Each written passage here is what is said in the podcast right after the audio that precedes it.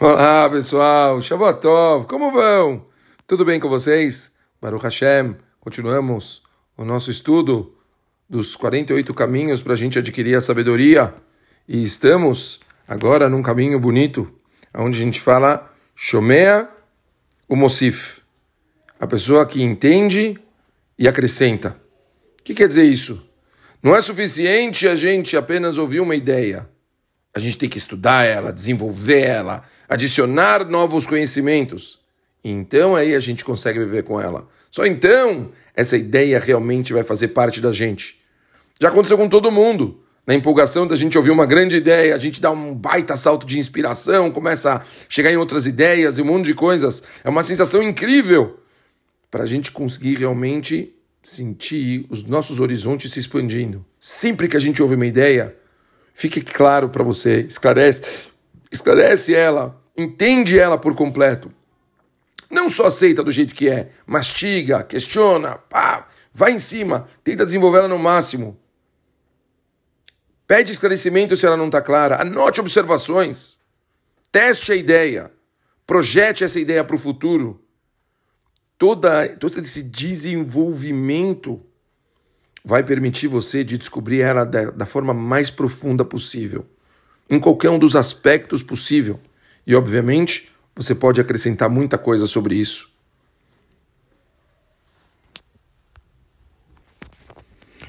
Ouvir uma nova ideia é muito mais do que apenas tipo escutar ela com os ouvidos, é absorver ela, chegar num nível que ela afeta e penetra os nossos corações quando uma ideia chega no coração aí a gente consegue atingir uma ação. Sempre que você ouvir alguma coisa, sempre que você ouvir uma ideia, faça algo para tornar ela sua. Quer dizer, tenta ver ela com seus próprios olhos e, e direcionar ela a você. Você, quando você consegue movê-la para uma outra dimensão, você consegue tornar ela algo real, vivo, funcional. E acaba se tornando, Bemet, parte sua. Para tudo isso que você fizer na vida. O Rav Noach Weinberg ele dá exemplos interessantes. Presta atenção em um dos exemplos, como ele mostra que a gente deveria pegar uma ideia e desenvolver ela. Vamos pegar um conceito simples. Ame o próximo como você mesmo. Bom, famoso, passagem, que todos aqui conhecem. Fala o Rav Noach. Primeiro a gente tem então um ponto básico. A gente deve agir com amor com todas as pessoas. Depois ele fala qual que é a implicação disso. O amor, ele pode ser definido. Qual a definição de amor? Ter prazer nas virtudes de outras pessoas. Todo ser humano tem virtude. Amar significa desculpar os defeitos e se concentrar nas virtudes. Fala de novo o Rav conclusão sobre isso. Se a Kadosh Baruch fala ame os seres humanos, então os seres humanos devem ser intrinsecamente amáveis isso é confirmado pelo fato de que quase todo mundo tem pelo menos duas pessoas que amam, os pais. Então, se tivermos tendo dificuldades em amar alguém, pergunte-nos: se eu fosse o pai ou a mãe dele, o que, que eu amaria nele? Isso abre uma dimensão absurda, surpreendente. Todo ser humano é grandioso e deslumbrante. Simplesmente a gente precisa conseguir ver isso. Continua o Rav Noah, uma dedução. O que é cativante e digno de sermos amados nos seres humanos?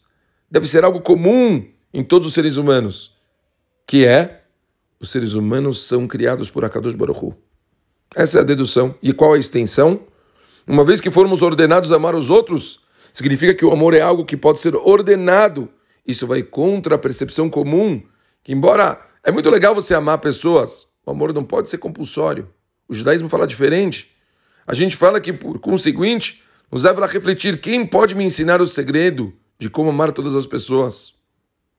Mais uma, uma forma de ver as coisas, o paralelo. Se a Kadosh Baruch Hu nos instruiu a amar os outros, deve significar que ele ama a gente. E como a gente sabe isso?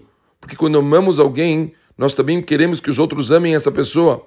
Uma vez que Hashem nos ama, ele quer que amemos os outros também. Mais uma outra forma de ver.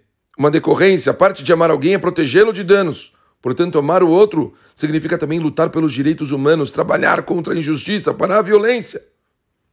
A consequência, se todos praticassem Verrav Hakamorra, o mundo funcionaria de um grau muito maior de paciência, tolerância, compreensão, comunicação, reconhecimento, união.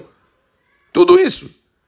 Esse simples princípio ia mudar a história da humanidade. Quando a gente ama o outro de verdade, temos prazer no outro, trabalhamos juntos, aproveitamos o potencial. É uma loucura, vocês conseguem entender isso? E por fim, apreciação. Olhe para trás no tempo. Gregos, babilônios, egípcios, que escravizavam, matavam, fazendo tantas coisas terríveis. A história mostra que foi o Yahadut, o judaísmo, com a declaração inovadora de amar os outros, porque nós somos a imagem de Akadosh Baruch Hu, que inspirou e induziu mudanças drásticas no, no mundo, em toda a história. Essa ideia é porque a Torá ela tenta ensinar para a gente a colocar na prática esse tal de amor. Essa mensagem, Mamash, atingiu a humanidade de uma forma plena. Então aqui a gente vê como é importante a gente se aprofundar, ampliar e conseguir fazer disso algo que pode mudar por completo o nosso comportamento.